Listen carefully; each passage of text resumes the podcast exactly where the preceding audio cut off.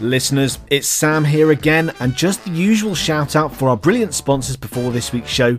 Paces Ahead have courses for the start of 2024, and listeners, here's a possible sweetener for you. I will be there at their first course of 2024. That's the 16th to the 19th of January. Please do come along and say hi if you catch me. It would be great to meet some of you if you're there. But there is also a course the following week from the 20th to the 23rd of January for those of you sitting in the first diet of 2024. Not only that, but they also have courses lined up for May as well the 20th to the 23rd of May and the 28th to the 31st of May. I highly recommend booking on early to avoid disappointment. They very regularly get oversubscribed. If you can't make a course though, Pastest have got you covered with their market leading online revision paces resource.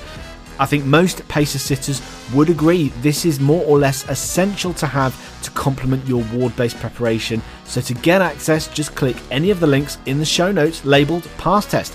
But enough on that for now, let's get started on this week's episode.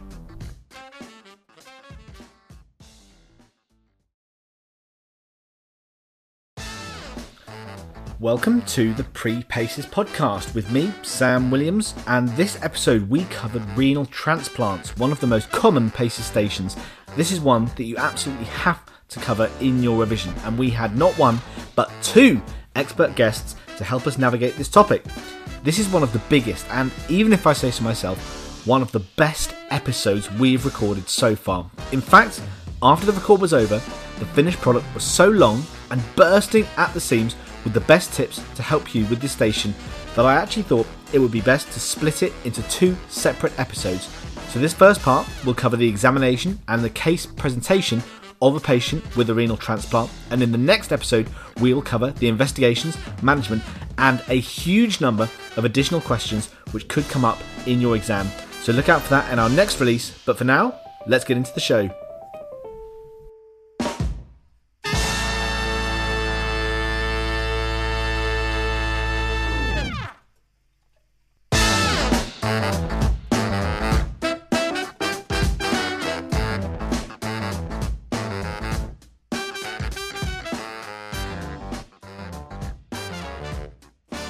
Welcome back, Pace Sitters. I am your host, Sam Williams, and welcome to the Pre Paces podcast. And this episode, we have our very first double header. Yes, that's right. For the first time, we have two expert guests joining me on the show.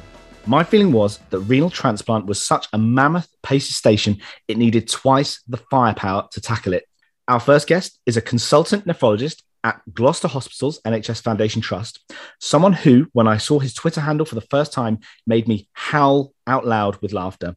He goes by the handle of at Hot Kidney Action on Twitter and freely admitted that he celebrated his 10 year consultantiversary. Yep, that's a tongue twister, by getting his favorite parking space and rewriting a drug chart if ever there was something to give hope to the ward cover SHOs that the fun really doesn't ever stop, we warmly welcome to the show Dr. Jim Moriarty. Thank you so much for joining us. Oh, Sam, thanks for having us on. And joining him is Dr. Revathi Jain, affectionately known to her friends and colleagues as RJ. She has just completed her training in renal medicine and has now confined herself to only being able to do lines from the comfort of her own home. So, RJ, thank you very much for joining us as well. Uh, thank you for having me. And for the first time ever, we have a head to head quiz the consultant at the end of the show. This is the quiz where our consultants answer 10 questions on their very own specialist subject with the caveat that it can't be related to medicine. So, RJ, if we start with you, what have you named as your specialist subject? So, my specialist subject is going to be on uh, Oryctolagus cuniculus domesticus, in layman terms, the domestic rabbit, and associations. Yeah, and is was there a particular reason why you chose this subject in particular? Well, um, for some unknown reason, my husband and I decided to acquire two mini lops recently, having never had any pets before or any real reason to do it. So would have been good to know something about the animals before getting them. But yes, that's why I've chosen my specialist subject. Perfect. And of course, RJ will be facing off against Jim. So, Jim, what have you chosen as your specialist subject? Uh, Sam, I'd be happy to take on the Marvel Cinematic Universe uh, 2008 through to 2021, uh, ideally including Disney Plus shows, but not Shang-Chi because I haven't seen it yet.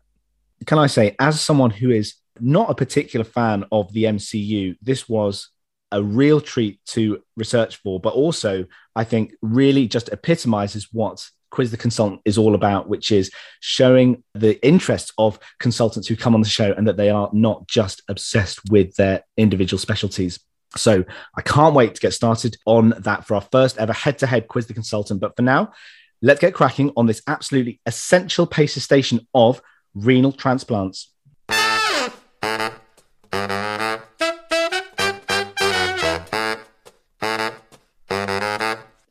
So, this station is absolutely critical in PACES. It's one of the most common stations that comes up in PACES all over the UK and all over the world. So, Jim, if we start with you, why do you think patients with end stage renal disease or renal transplants come up so frequently in PACES? Well, I think the first reason, really, Sam, is that there are a hell of a lot of patients with uh, kidney transplants around. Um, you might not sort of think that on the surface of things, but it's the most common form of kidney replacement treatment that we offer. Uh, last time I had a look, there are about 38,000 uh, patients with kidney transplants still working in the UK. So uh, the likelihood is there'll be one living pretty close to wherever it is your sitting paces. Uh, it's patients who've got stable signs uh, for the most part. So uh, we know that they can be fitted into the local PACES database to come back time and time again. Um, and uh, usually they're patients who've got pretty good relationships with their treating teams and are uh, willing to come in and, and do a favor and, uh, and and sit down sometimes at quite short notice. So you know when the uh, exciting liver case has uh, decided they're, they're not going to come in on that day, uh, kidney transplant would be a pretty good one to, to sub in at the last moment. So um, I think you're quite right. It's something you're likely to see um, for your abdominal station. And RJ, one of the things we discussed before recording this podcast was the just the pure volume of clinical signs which are possible to detect in these sorts of patients. Yeah, absolutely, Sam. So you know you you may have clinical signs or features suggested of the underlying primary disease that has resulted in renal transplantation you know in terms of thinking about the structure of the exam your marks aren't going to be all for just identifying that in that abdominal patient uh, abdominal station the patient has a renal transplant, but trying to look at the signs around um, and trying to work out what the primary diagnosis is. Also, there may be signs um, complications of uh, immunosuppression, which we'll go into uh, later on in the podcast.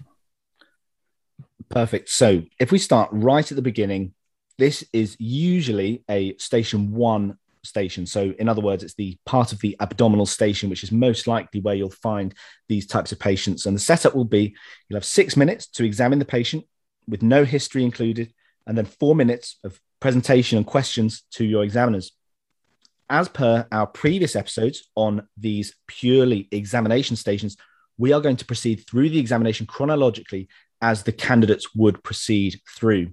Before we even start or lay a hand on the patient, obviously we see the patient from the end of the bed. So, Jim, what is it possible to take on board from the end of the bed, which might give an indication that this patient has a renal pathology? Well, I'm I'm sure that people will say the same thing every time. You just want to stand there, don't you, and spend a few seconds having a good look around, see what the clues are. Uh, if it's something like uh, blood uh, glucose monitoring equipment sat next to the patient, or fingerprint marks, or something like that, that you can just pick up immediately. They might have something very obvious that will point to a renal diagnosis, such as a fistula or a dialysis line. And I will get into a bit more detail on what to look out for uh, a little bit later on. I think it's also fair to say that many of uh, many patients with a good functioning kidney transplant won't have very much to see. Um, so there may not be a huge amount from the end of the bed, and in which case, I guess don't waste um, you know three or four minutes of staring around looking for something that might not be there, and uh, and get to where where the answers are likely to be. One thing I would say is that for example, in some stations, you may expect to find older patients. It's not necessarily the case with something like a renal transplant, as this can obviously occur at a range of ages. So it's not something that can be easily ruled out just by observing that there's a particularly young or particularly old patient in these stations. So, RJ, the next part of the examination is largely going to be looking at the hands. That's usually where we start with the next part of the examination. So, what in the hands can give signs which might help us towards a diagnosis? So, I think the first thing to say about um, examining hands in any patient's station really is not to spend too much time there. The first thing I would say is uh, ask the patient to put their hands um, up in front as you would do for, say, a short station for thyroid examination to look for a tremor, which um, can be a sign of uh, CNI use, particularly tacrolimus. Um, now, there may not be any tremor at all, and if you look at the literature, some patients can have a tremor despite normal dose of tacrolimus, and that often happens at peak concentration, usually two hours post dose. But it's most commonly seen when TAC levels are too high. Then I would just look at the back of the hands, looking for skin cancers, warts, which are all more common with um, significant immunosuppression, particularly in older transplant patients. Um, and have a quick look at the nails, looking for things like Mees lines, which um, frankly isn't very common. I've only ever seen it once, and this is um, a sign of stress, so it can be seen in any advanced organ failure. So the times I've seen it is actually um, in patients who have you know n- never seen a doctor and presented quite late. So I think you're unlikely to see that. Uh, Muehrcke lines are a sign of nephrotic syndrome. Again, you might see that in a renal patient who, for example, may have had a failed transplant with nephrotic syndrome, which are white bands, transverse lines across the nails. But otherwise, again, I wouldn't spend too much time on the hands. Yeah, fully agree with that. And as Jim mentioned at the start, one of the things just to look for very quickly would just be blood sugar testing on the sides or the uh, pulp of the fingers, just to see if there's any evidence which may indicate diabetes as an underlying cause. So then proceeding through the hands, you've gone through that nice and quickly. You're then moving up to the arms. And here is where we may find some significant findings suggestive of renal pathology, Jim. One of the things which is most significant might be an arteriovenous fistula. So, firstly, for the audience, what is a, an arteriovenous fistula and what are the critical things for listeners to do should they find one during the examination? Okay, well, uh, an AV fistula for dialysis access is the most commonly used form of dialysis access. So I think you're right. If you're going to see something, that's likely to be what you see in the exam. Um, in essence, uh, it's a vein that is endonastomosed onto an artery, usually uh, in the arm. So down towards the bottom, it might be a radiocephalic or higher up in the arm, a brachiocephalic fistula. Um, and what that does is give a big vein with high blood flow through it, somewhere between 300 mils a minute and maybe up to a couple of liters, which is where you get into sort of complications of fistulas, really. Uh, the vein is, is tough, it's arterialized, so it can have needles put in it regularly three times a week. So to support the dialysis treatment treatment uh, without leading to loss of vascular access. Um, so I think that's the uh, the very short and non-surgical guide to what a fistula is. You'll so you'll see this big lumpy blood vessel usually heading up the arm, especially if it's a, a patient of uh, uh, of, a, of, a, certain vintage who's had renal replacement treatment for some years. When you get to having a look and a feel of what's going on, say you may notice it looks a bit lumpy and bumpy. Certainly looks much bigger than uh, a typical blood vessel would and if it's working you'll be able to feel a thrill. And if you listen you'll be able to to hear a bruit if you can't do either of those things it probably means that fistula isn't still working. Uh, sometimes, especially with a, a form of, uh, of access called an, an, AV graft, you can't feel or hear very much. Uh, so it doesn't completely rule out something that's still working. But from an exam point of view, I think if you say you can't hear or feel anything, you're on pretty safe ground, I think, saying it might not be working. And then if you want to see if there, if there are any potential complications related to the fistula, have a look at it and and move their arm around as long as the patient's comfortable to let you do so. So if you've got a fistula that collapses very easily as you raise it up above the heart, that might suggest uh, that the flow is not so good. There might be an inflow problem or an anastomotic stenosis that uh, you could possibly feel a very prominent thrill or hear a, a, very loud bruit around the anastomosis to suggest that. And equally, if you've got a fistula that doesn't collapse down at all when you move it uh, well above heart height, that's an indication of an outflow stenosis, uh, possibly in the distal fistula, possibly further along, uh, maybe in the subclavian or possibly even SVC, which may have other signs, of course, to go along with it.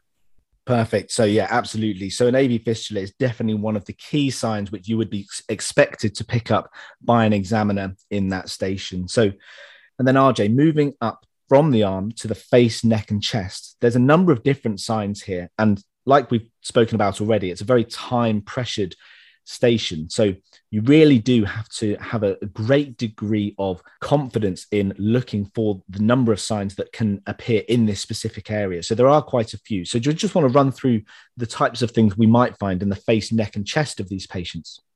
Yeah, absolutely. So the first thing to say is if you pick up a fistula, uh, and I'm just going to go back at one stage, the important thing is to look in both arms because often in a cardiovascular examination, you may go to the patient's right hand side. So it's important to expose both arms because you may miss it on the other arm. If you pick up a fistula, then that's you know that's a sign in your abdominal station that you're going to be you know maybe looking for a transplant, and then you can focus a bit more you're thinking about where you're going to look. So I would go up to the neck, and at that point, it might be a good time to look at their fluid status. If you're already thinking this is a patient who's got end stage renal failure, may have a transplant, then that would be a good time there to do a quick assessment of whether JVP is, I think. And at that point, you should look very closely for scars. So looking at the anti- anterior triangle of the neck, usually at the base of the neck for a small scar, it might be subtle. Um, and, you know, to if you're not sure, I think it's also worth looking lower down because tunneled um, central venous catheters, you know, are tunneled under the skin um, over the pectoralis. So there will be a scar lower down for that area. So not just looking at the base of the neck. I would probably move on to the eyes next. You know, again, not much to look for, but you know, just noting things like corneal arcus. We know that patients with chronic kidney disease, patients on CNIs, i.e. cyclosporin tacrolimus, have um, greater risk of hyperlipidemia. So it's a good thing to mention, particularly when later on you might be talking about the complications of immunosuppression or CKD going further onto the anterior part of the neck, you may see a scar from a parathyroidectomy. Um, often patients prior to transplantation may have been on um, uh, dialysis or have had CKD for a long time and may have developed tertiary hyperparathyroidism, again, a complication. And while you're there, just looking at their face closely for any evidence of excisions of skin cancers. I'd also look in the mouth. The main thing you're looking for here is gingival hypertrophy from cyclosporin. Uh, you may also notice uh, hair loss, which can also be a sign from, of tacrolimus use, but that's less common. I think at this point, if you've clearly identified this as a renal station, I would probably ask the patient to sit forward and just have a look for any scars um, posteriorly. If somebody's had a, a lateral to an anterior incision for a nephrectomy, and we'll come back to the indications for that, might, what that might tell you about this patient. Um, it's a good it's a good opportunity to look then. Yeah, perfect. So, like I mentioned at, at the start of that sort of little section, there's a multitude of different signs you can see there. And it really just emphasizes how quickly you do have to take in a very large amount of information from a very small period of examination of the patient. And RJ went onto it there a, a, little bit, Jim. We're talking about possible nephrectomies and why a patient might have that. And, and it made sense to attempt to sit the patient forward before you then lie them flat to, to formally examine the abdomen. So if say they do the candidates sit the patient forward and they and they see a scar around the flank suggestive of a nephrectomy, why might a patient with signs of end stage renal disease have had a nephrectomy? I think there are a number of uh, things to be thinking of, and if you're coming to the conclusion that this is in fact a kidney transplant case, as you as you work your way through, you might have already sort of inspected and seen there's something going on in the abdomen. Uh, then to make room for a kidney transplant would uh, would be quite high on the list of reasons to have either unilateral or bilateral polycystic uh, nephrectomy. Um, from a clinical point of view, there are lots of other potential indications as well. Uh, some patients uh, will just have an abdomen so full that it starts to impact on nutritional status. Some patients will have recurrent infections related to polycystic uh, kidneys, recurrent cyst infections, which aren't necessarily uh, amenable to either drainage or uh, long term antibiotic treatment. And again, that's something that's a, a, good idea to solve definitively before embarking on kidney transplantation and a lifetime of immunosuppression. So I think they're probably the main the main indications for it there. Um, I think you, we've, we've mentioned that around the back, uh, it's a classic trick, isn't it, in paces that there's a nephrectomy scar around the back that you don't see from the from the front, but you can really see scars um, pretty much anywhere. So I'd be suspicious if you've got a, a patient with a large abdominal scar uh, who maybe might wouldn't have anything around the back that that could well be from a from a nephrectomy so yeah definitely always have to be conscious of things which the examiners or indeed the patients may be hiding from you particularly with respect to nephrectomy scars.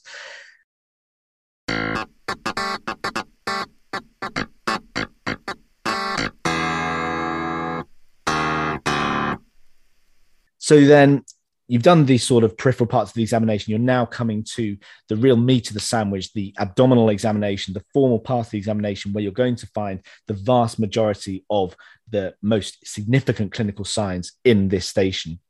First of all, inspection, the first part of examining the abdomen.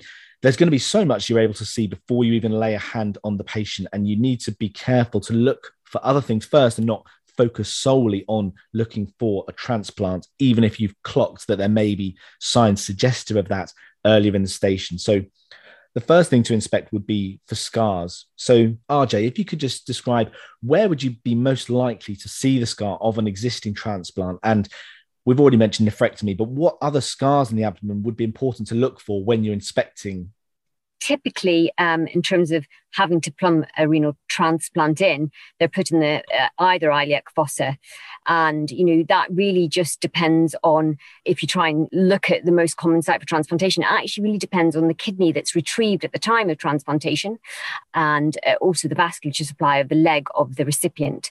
So um, I, I, would be looking at b- both sides for a scar in the uh, iliac fossa. Now, if you see two scars, the first thing to say is that could be because the patient has had two transplants. Um, and often, if a transplant has failed and the patient has had a second transplant, the uh, older transplant may not be palpable when you come to the abdominal examination. Um, of course, it could be something else. It could be that the patient has had an appendectomy and has a transplant on the other side. So I think you just have to be aware that you may have a renal patient who may have a renal transplant, but they may have scars for other reasons one of the things uh, you have to consider, particularly if you've picked up other signs that the patient is a diabetic, whether that be from uh, finger prick tests. Although I do have to say that if that's the only sign, you have to consider in your differential diagnosis whether this patient's developed post transplant diabetes mellitus rather than diabetes mellitus being the cause of their renal failure. But a patient with diabetes may have had a pancreas transplant as well. And in that case, it's more common to have a, a midline scar as a part of a either a pancreas followed by a kidney transplant, so or a simultaneous um, pancreas kidney transplant and SPK. Jim, would you agree that a midline scar is probably the most common for a, a SPK in, in this situation?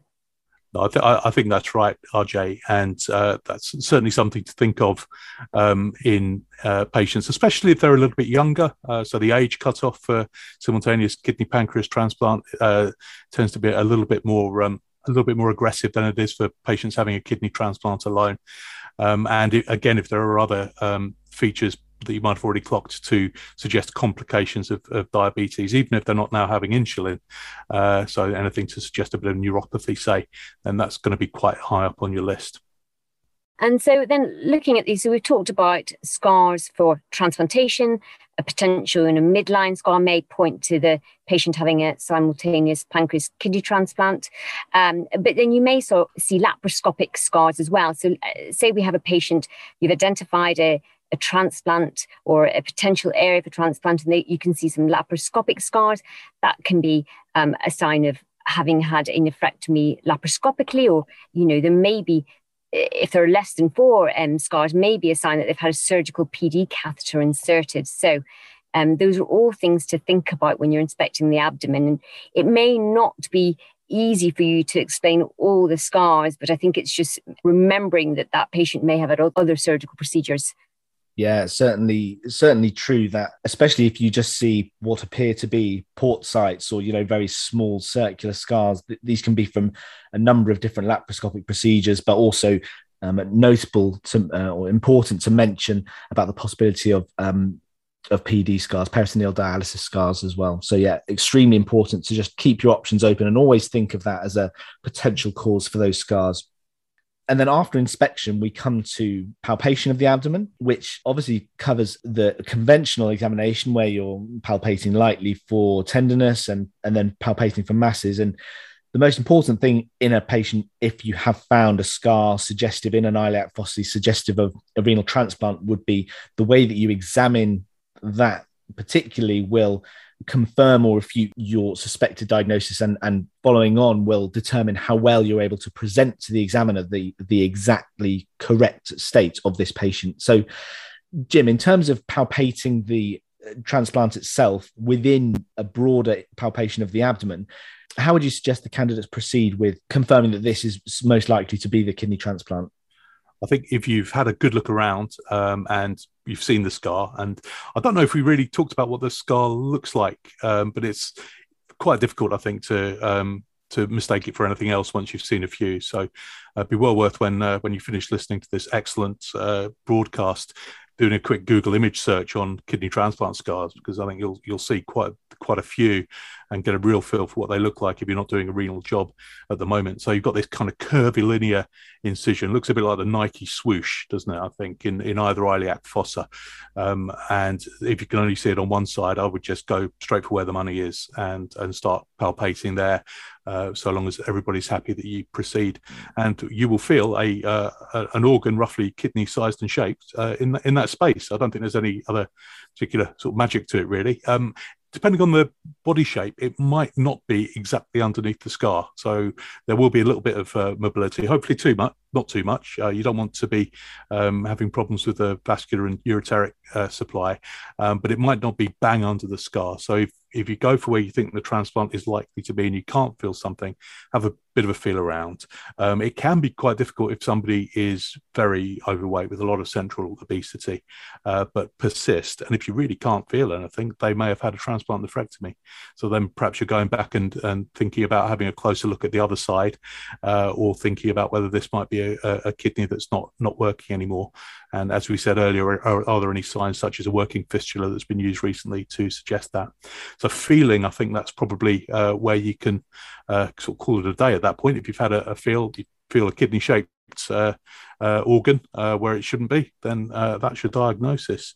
Um, in terms of other things you might want to do, uh, it's probably worth having a listen. Uh, maybe think about how you're doing for time. Um, if you've spent a big chunk of your six minutes already, then you might want to skip over that.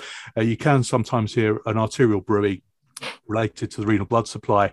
Um, and very occasionally, you might hear something like an AVM um, in the kidney from a, a for example, a, a transplant biopsy. Um, but I think you're, you're, probably heading for full marks if you if you get into that stage in the examination. So you've inspected, palpated, you've maybe had a brief listen over the transplant, and I think part of the difficulty as well is whilst you want to perform a focused examination directed towards that pathology, towards end stage renal failure or towards renal transplant, you also need to um, carry out the rest of the examination as well. So obviously, you're going to be palpating for the liver and spleen, even though that's not going to be pertinent in this particular station. But as RJ mentioned at the start, with things such as the hands, face, neck, etc., is you really want to rattle through those quite quickly. If, for example, you find an AV fistula at the start, you you may think, okay, well, palpating for a spleen or percussing for a spleen probably isn't going to be the most high yield, but I still need to include it in my examination just as a matter of uh, convention. And one of the key differential diagnoses, which um, may be the etiology of end stage renal failure is polycystic kidney disease. And during your palpation, it would be critically important to uh, either try and detect polycystic kidneys or try and rule them out, at least by um, ballotting for them, RJ. Absolutely. So, um, Sam, you've already mentioned that it's really important. You may have found a renal transplant in your examination, but you shouldn't neglect the um, the rest of the abdominal examination, so um, palpating the liver and the spleen, and that would include um, examination of the native kidneys, which at that point you may pick up uh, polycystic kidneys. Now, if you've seen a nephrectomy scar on one side and you clearly feel kidneys that are ballottable on the other side, that you know that will give you a lot of things to talk about um, during your presentation, and will certainly bring up some questions from the examiners if you present it in that fashion. And then lastly, that we usually come to at the end of any examination is looking at the legs. Um, and so, RJ, what's what's pertinent to find in uh, in the legs of uh, patients with uh, renal transplant? So there's a, a, few things it's quite useful for you to do um, during the exam when you're looking at the legs. So they're the stuff that you really do need to look for, like edema. We've talked about whether, you know, if you've palpated and there isn't a transplant and there's a fissure that looks like it's been used, whether there's any signs of fluid overload or a transplant that's not working, you know, but there are other reasons to have edema in your legs other than your transplant not working if there is one there. Um, and also looking again for features of uh, diabetes. but the other thing I think is really important when you're at that exit, it gives you just a, you know, a few seconds to just quickly take stock of everything that you've found during your examination. So I, I can't understate that when I did the exam, I felt like a long time ago, was to use that those few seconds you've palpated for edema and just have a quick look around. Um, and that's really useful, particularly if you're thinking, oh, I really can't remember what I found there. What was it that I wanted wanted to mention? Yeah. And one other thing which I would just add in at the end there is that because this is such a common station and examiners who are examining on this station, I would expect would expect the standard of the candidates to be high because it is such a common examination. And one thing which I have heard stories of, although not experienced myself, is that in these stations, which are relatively in inverted commas straightforward, if you finish with time to spare, they will jump straight into the presentation and examiner questions. And essentially you you might finish with five minutes 30 with 30 seconds left if you have any doubt in your mind about any other signs you may have seen or anything you weren't 100% sure of, just make sure to take those 30 seconds to, to really confirm the signs that you're going to report because I have heard tales of some examiners just skipping straight through because it is such a inverted commas straightforward station skipping straight forward and, and continuing with the examination. So just just make sure that you are using the maximum of your six minutes to look for signs to ensure that you can present to the examiner with a good degree of confidence. And then part of the things that we you know learned as we went through medical school that when you complete an examination, you should always turn to the examiner and say, you know, put your arms behind your back and say, to complete my examination, I would like to. We still think this is particularly important. So particularly in these patients with renal transplants, always important to mention you would check the blood pressure get a urine dip, and then a full fluid assessment, which would also include auscultating the lungs, which you may not have time to do during this focused abdominal examination. So we've come to the end of our examination and we have a good degree of confidence that we think this patient has either end stage renal disease or a renal transplant. So we're going to take a very quick break. And after that, we're going to be talking about the system that you should use to present back to your examiner, as well as covering some of the most common examiner questions. So we'll be back after this short message. Just a quick plug for our sponsors, and we'll get right back to the show. Pastest.com kindly sponsored this episode of the Pre Paces podcast. Over at Pastest.com, they have no fewer than three different abdominal examination videos of patients with end stage renal disease, renal transplant, and patients requiring dialysis. Not just the examinations, but they also have exemplar candidate presentations of these patients, giving you the chance to make sure you absolutely smash a renal transplant station if it comes up in your exam. So to get access, head over to pastest.com slash paces. That's pastest.com slash paces.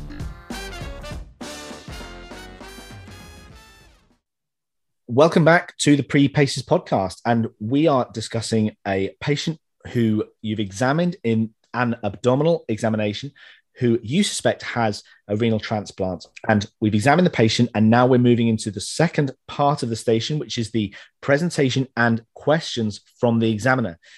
So there is quite a well defined system how you should present these patients back to the examiners. And this is a system that worked for me. It's important to find something that works for you as well. And I think as long as you present it in a logical fashion, which makes sense to the examiners, and includes all of the pertinent details, you won't go far wrong. But we're going to give you a system which we hope will be helpful in framing your presentation of these patients. So, RJ, if we start, what should be the first thing which you start with your presentation back to the examiners? Again, I think this is should be pitched with uh, how confident you are about the station. So, if you've not already been told in your preparation PACES, if you're happy you know what's going on, then you should go for where the money is. And, and in this case, hopefully you would have picked up the transplant. Um, and so in that case, I would state that you believe this patient has had or has end stage renal failure um, uh, with currently with a renal transplant. You may, at this point, if you think you've uh, identified a cause for their renal failure, discuss those things at this point. But in reality, that may not be the case. And so that can always come to the end of your presentation in terms of mentioning a differential diagnosis. So, yes, I think the first thing to say is that you believe the patient has end stage renal failure, that they currently have a renal transplant, and uh, describe your findings to support that. as well as other findings, if you have identified a potential cause and reasoning why that may be, whether that's finger prick marks or lipoatrophy or peripheral neuropathy, whatever that may be for diabetes, or if on the abdominal examination you find a nephrectomy scar and a ballottable kidney suggesting a PKD, well, they should go at the, the start of your presentation. Yeah, perfect. And one thing which I would just pass on is to say that if you really can't find anything to suggest a specific etiology, it is fine to say there were no specific signs related to a distinct etiology. But then the really important thing from our perspective is to then list the possible differential diagnoses which could be culpable for the patient having a renal transplant. So, um, Jim, what would be the most common differential diagnoses for a patient who has had a renal transplant?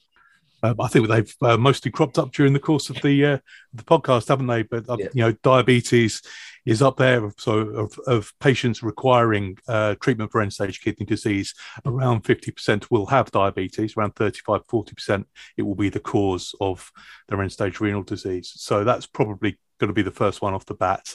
Um, if it's uh, certainly if it's a younger patient or there are really no other good clinical signs and something such as reflux nephropathy, uh, a chronic glomerulonephritis, most so most commonly uh, IgA disease, and less commonly things like FSGS are going to be on the list as well. Uh, we've we've talked about the signs to look out for for polycystic kidney disease, but they might may be quite subtle. You might not pick anything up. So even if you haven't felt kidneys or seen scars, I think PKD is going to be in your differential. Um, um, then I think you, are getting into things that perhaps are, are, less likely to crop up in exam, but not impossible. Things like obstructive uh, uropathy, um, uh, exposure to nephrotoxins, some of the, the newer genetic conditions that we uh, now recognize that might be associated, so with gout. This is probably a whole other podcast we're going to have to do now, isn't it? So we won't get too bogged down in that.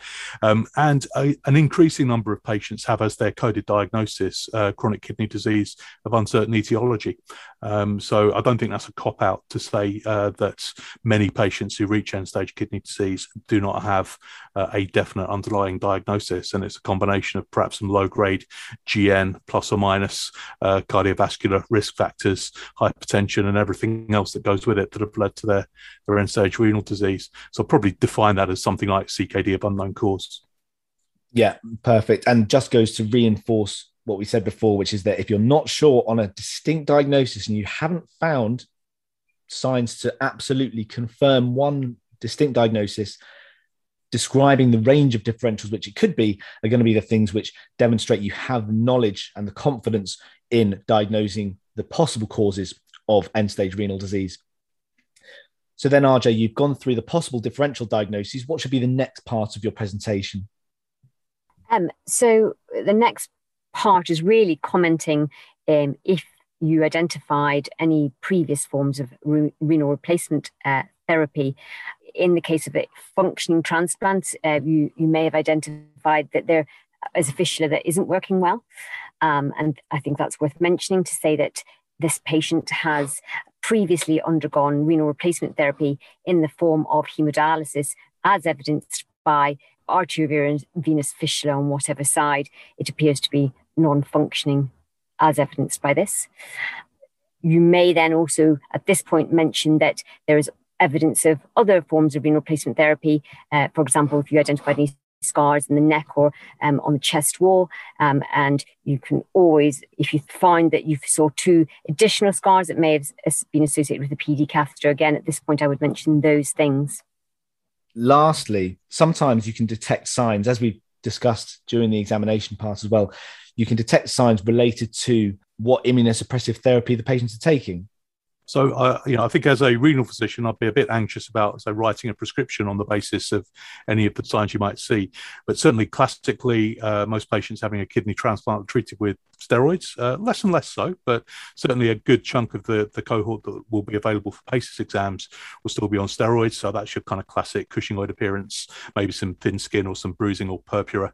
Uh, and if you've done a full abdominal examination, which uh, hopefully you uh, remember to do as part of this station, uh, they may have some uh, central adiposity, some striae, that sort of thing as well. Um, there's kind of specific classic examples of uh, drug specific signs you might see with cyclosporin. It's the gingival hypertrophy. Um, so they may have signs of, of gingival bleeding as well, or possibly some more dental work than you might expect if you've had a bit of a look uh, in their mouth. Uh, with tacrolimus, resting tremor is certainly a well established side effect, but with stable patients with relatively low TAC levels, um, it wouldn't be a surprise if you didn't see anything there at all. But certainly, if someone's uh, hands seem to be shaking a bit, just ask them to pop them out and, uh, and, and hold them there for a sec if you've got time during the examination. That m- might indicate uh, TAC, could indicate cyclosporin as well, but more likely than not, you're not going to see anything. And uh, many of the immunosuppression drugs that we use will not have very much in the way of, of clinical signs. There may be some things you'll pick up on blood tests, but for a drug like azathioprine or mycophenolate mofetil, um, you're probably not going to pick up much in the way of clinical science by the bedside. Perfect. And we're going to discuss some of the complications related to immunosuppressive therapy when we go on to the common examiner questions. But just to summarize this system, which includes pretty much all the information that you would need to provide to the examiner to demonstrate you have a good understanding of how to present a patient and the, and the variety of signs and considerations you need to have when assessing these patients so, just to summarize, you're going to state that the patient has end stage renal failure, and you're going to try, if you can, to determine the exact etiology. And then going on from there, describe the reasons why you think it's that specific etiology. If you can't, you're going to list the possible differential diagnoses, which we've mentioned. You're going to try and mention any forms of renal replacement therapy, including the transplant, which um, may be evident during the examination and you're going to try and determine as well as you can if the transplant is functioning. And if the transplant is functioning, you may well find signs of previous renal replacement therapy in addition to that. And then finally, you're going to talk about any indication of the immunosuppressive therapy which they may have, uh, which they may be taking at the time of the examination.